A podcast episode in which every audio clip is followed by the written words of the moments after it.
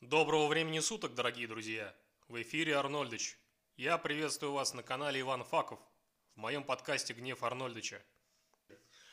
Сегодня мы продолжим с вами обсуждение замечательных профессий, без которых трудно представить современный мир. А перед началом я предлагаю вам сыграть со мной в игру. Спокойствие.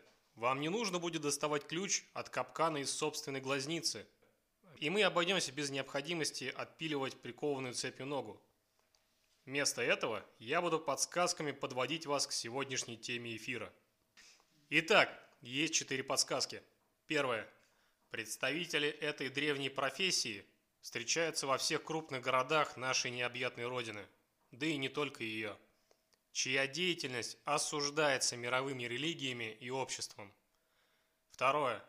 Их интересует лишь получение прибыли за свои услуги, без производства реально полезной продукции. Третье. Их на Руси презирали, практически ликвидировали в СССР и наплодили вскоре после его развала. Четвертая подсказка. Объявления об их услугах можно найти на автобусных остановках, фонарных столбах, сайтах всемирной сети интернет и даже в социальных сетях. И нет, речь не о проституции. Жрицы любви могут спать спокойно, даже со мной.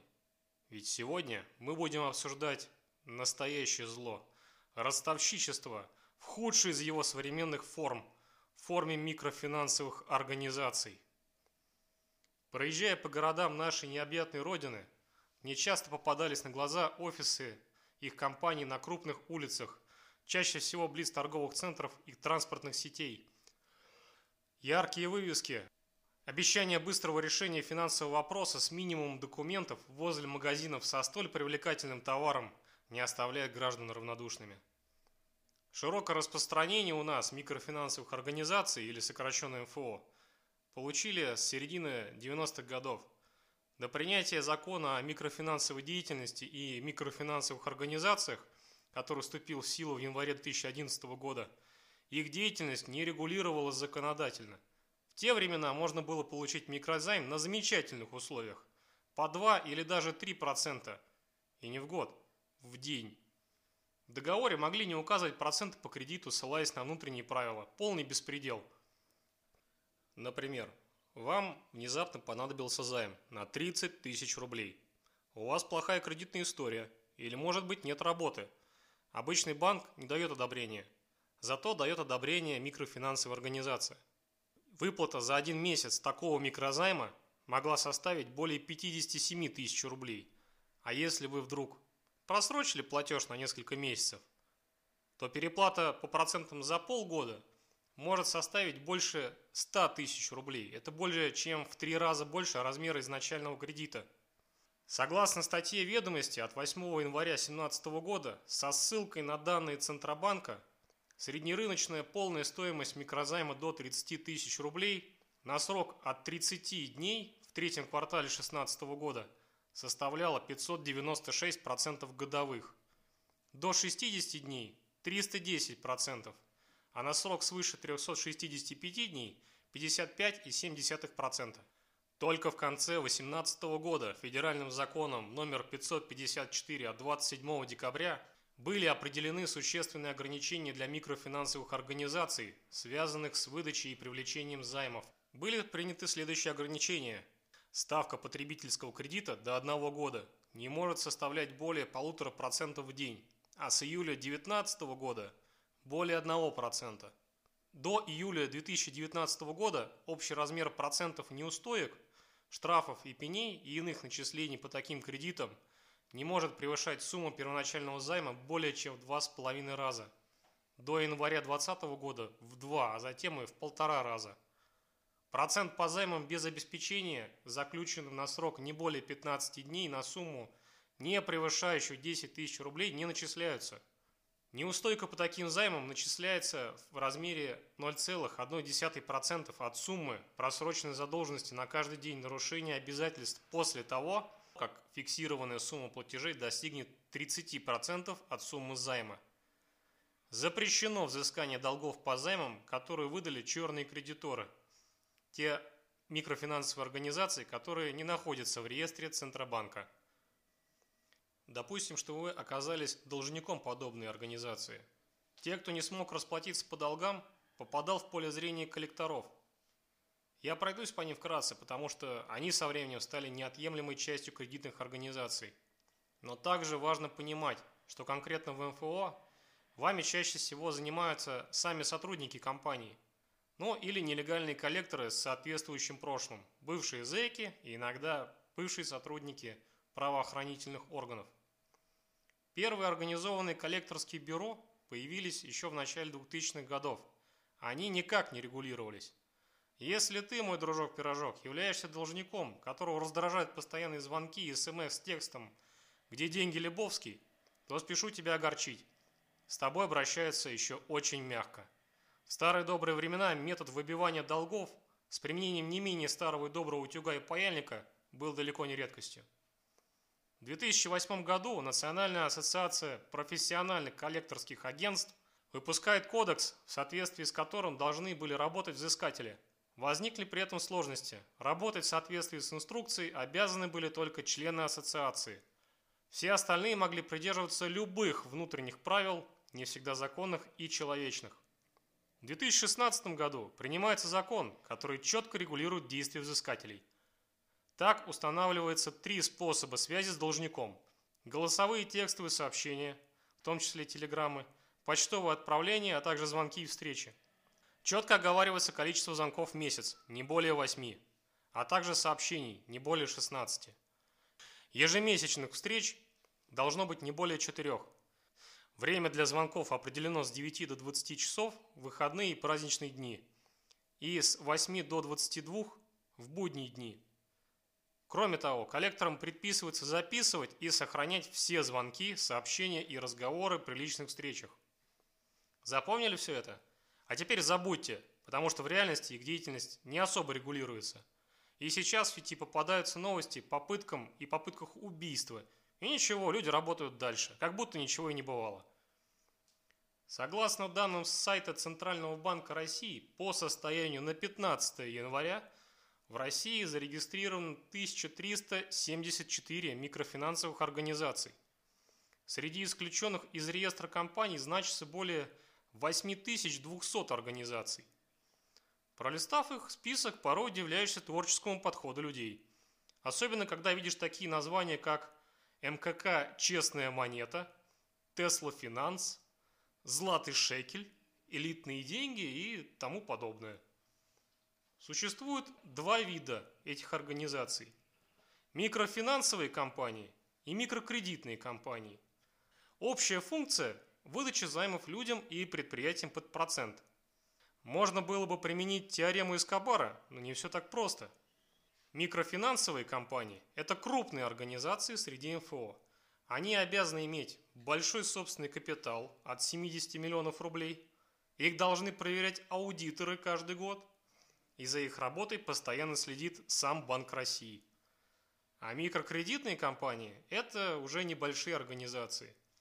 Требований к ним со стороны регулятора меньше, и самое главное, они должны создавать резервы на случай, если кто-то из заемщиков не вернет деньги от 1 миллиона рублей против 70 у МФК.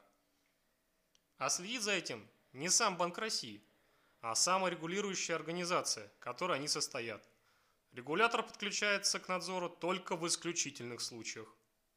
МКК вообще не имеет права принимать личные сбережения от людей, которые не являются их учредителями. Дальше открывается очень интересная вещь. Микрофинансовые компании могут выдавать частным лицам более крупные займы, чем МКК и привлекать деньги граждан.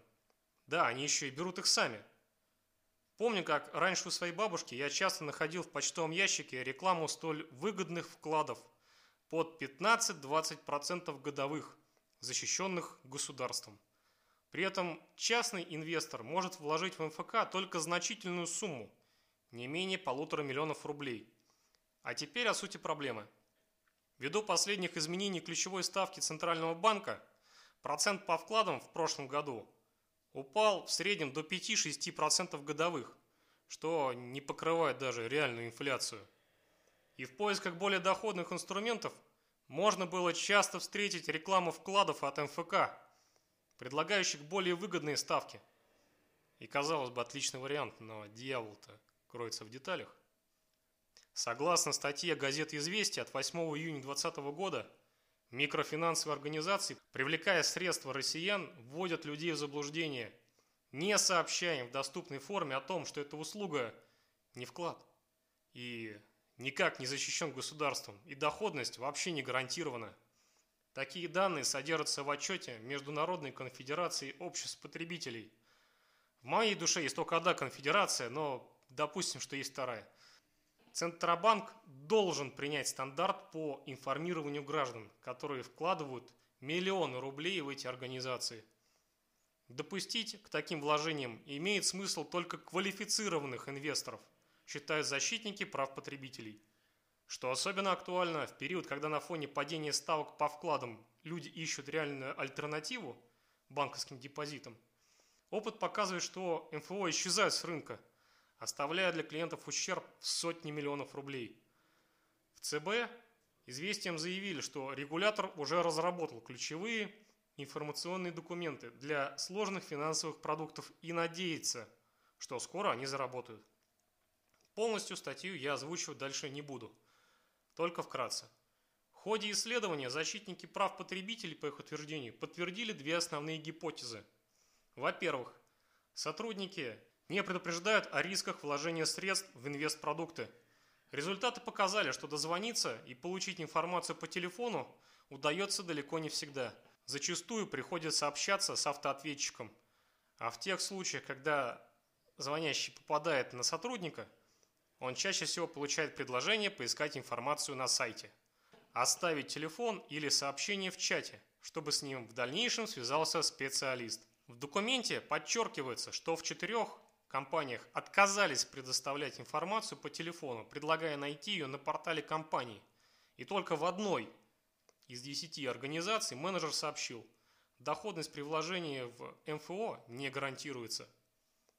Нормативных требований к раскрытию информации о рисках инвестирования сегодня в России нет.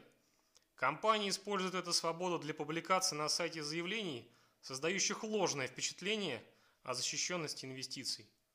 Допустим, что вы, дорогие слушатели, выросли с головой на плечах, не страдая от культа потребления, имеете стабильную работу с хорошей заработной платой и не повелись на инвестиции – Думаете, вы никогда не свяжетесь с МФО? Даже если вы принципиально не берете кредит, я рекомендую вам периодически проверять себя через бюро кредитных историй. А причина очень простая. Данные россиян часто оказываются в свободном доступе, чем непременно пользуются мошенники. Так, например, по свежей новости от 11 января по различным информационным агентствам за весь 2020 год в сеть утекло около 100 миллионов записей с личными данными россиян, сообщает агентство Prime со ссылкой на исследование компании InfoWatch. Исследователи называют главными виновниками этого сотрудников различных компаний, имеющих доступ к базам данных. Причем почти три четверти случаев утечки данных были вызваны намеренными действиями персонала компании. В РФ утечка личных данных чаще всего фиксируется хай-тек индустрии, сфере финансов, госсекторе. В мире же на первом и третьих местах находятся хай-тек компании и госсектора, на втором – сфера здравоохранения. В новостной ленте регулярно появлялись сообщения о сливах информации из базы данных различных банков, практически каждый год. Шанс, что твоих данных там нет, минимальный. Часто мошенники практикуют вариант оформления онлайн-займа, где могут указать твои паспортные данные, а адрес проживания и контакт указать совсем другой. Ты об этом узнаешь, но ближе к моменту взыскания денежных средств со стороны кредитной организации. И если с тобой произошла такая ситуация, что вам уже названивает коллектор, а кредит вы не брали, то поступать нужно следующим образом. Первое. Напишите заявление в организацию. Обратитесь в этот банк или МФО где на вас оформили кредит. Напишите заявление, что вы договор не заключали, денег не получали. Подчеркните, что подпись в договоре подделана, либо идентификация пройдена не вами. Если паспорт был украден, приложите копию справки из полиции. В том же заявлении потребуйте провести внутреннее расследование и прекратить требовать у вас долг по договору, который вы не заключали. В случае онлайн-займов МФО проверяет данные заемщика, его фотографии, а также проведут расследование действий посредников. Есть высокий риск того, что проверки отнесутся формально. Вне зависимости от его результатов, не дожидаясь конца, сразу выполняйте пункт 2. Пункт 2. Обратитесь в полицию. Даже если вы решите проблему с одним псевдокредитом, это еще не гарантирует, что появятся другие. Очень важно помочь полиции как можно скорее поймать преступников. Для этого сообщите полицейским все, что выясните. Потребуйте у кредитора заверенные копии документов, на основании которых выдан кредит или заем, договор и все приложения к нему, копию паспорта, других удостоверений личности, например, водительских прав или загранпаспорта. Лучше взять копии в двух экземплярах, один для заявления в полицию, другой может потребоваться в суде. Если все документы, кроме паспорта, не ваши, то можно будет доказать вашу непричастность к долгу. Если документы ваши, но фотографии подделаны, вы сможете потребовать провести дополнительную техническую экспертизу. Есть программы, которые позволяют выявить измененные или отредактированные фотографии. Попросите реквизиты счета, на который были переведены деньги, это важно. Постарайтесь выяснить данные сотрудника, который оформил договор – и адрес офиса, где это произошло. Напишите в полиции заявление о мошенничестве. Получение кредита или займа на чужое имя – это преступление. Приложите копии всех документов, которые вы взяли у кредитора, и копию справки об утере паспорта, если паспорт был украден. Все это поможет полиции вычислить злоумышленников. К сожалению, реальность такова, что участковый порой не хочет принимать ваши заявления – или даже если он его принимает, то по результатам 10-дневной проверки ничего не сделает. И напишет отказ в возбуждении уголовного дела. Тут придется жаловаться в прокуратуру на отказ. Пункт третий. Пожалуйтесь регулятору. Если вам кажется, что компания подошла к проверке формально, не учла веских доказательств вашей непричастности, напишите жалобу в интернет-приемную Банка России – Например, если вы представили справку из полиции об утере паспорта, или кредит был оформлен в офисе в банка в день, когда вы находились в отпуске за рубежом, и вы подтвердили это документами. А кредитор не принял эти документы к рассмотрению. Регулятор запросит у компании отчет о том, как она отреагировала на ваше заявление.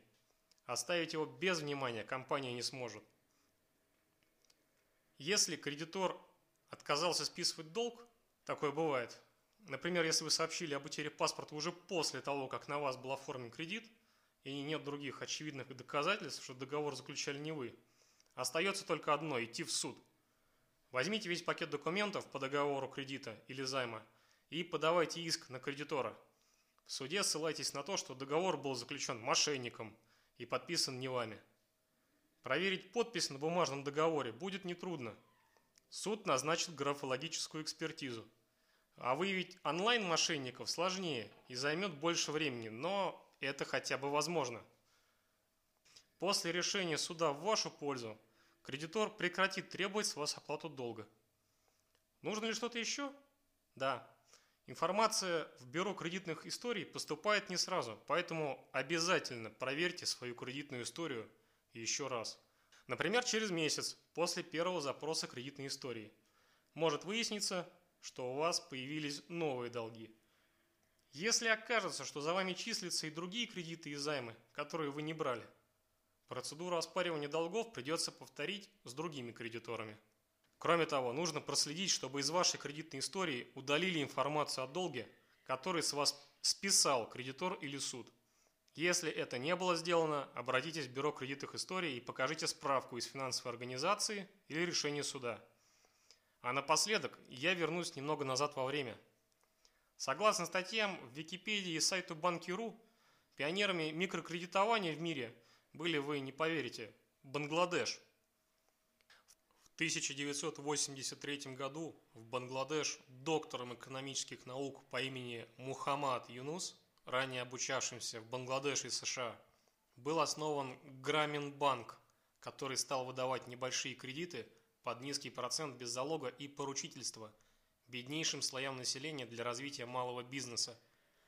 В 2006 году за вклад в борьбу с бедностью через создание системы микрокредитования он получил Нобелевскую премию мира. И не все так просто. В Википедии было несколько ссылок на новостные ленты с сайтов Business Line и Франции 24 от 2002 и 2008 года с критикой действий банка, заявляя, что они только сильнее вгоняли бедняков в долги. В статьях я не нашел данных о процентах, но в Википедии указали, внимание, на 2% в месяц или 24% годовых. Это в то время, когда наши брали микрокредит под 600 и более процентов годовых. Поэтому выводы об уровне бездуховности жителей Бангладеша я оставлю моим дорогим слушателям. Вы можете высказать их себе сами, даже на бенгальском языке. Оставайтесь с нами на канале Иван Факов, и может быть вы сможете узнать что-то новое и полезное. До новых встреч!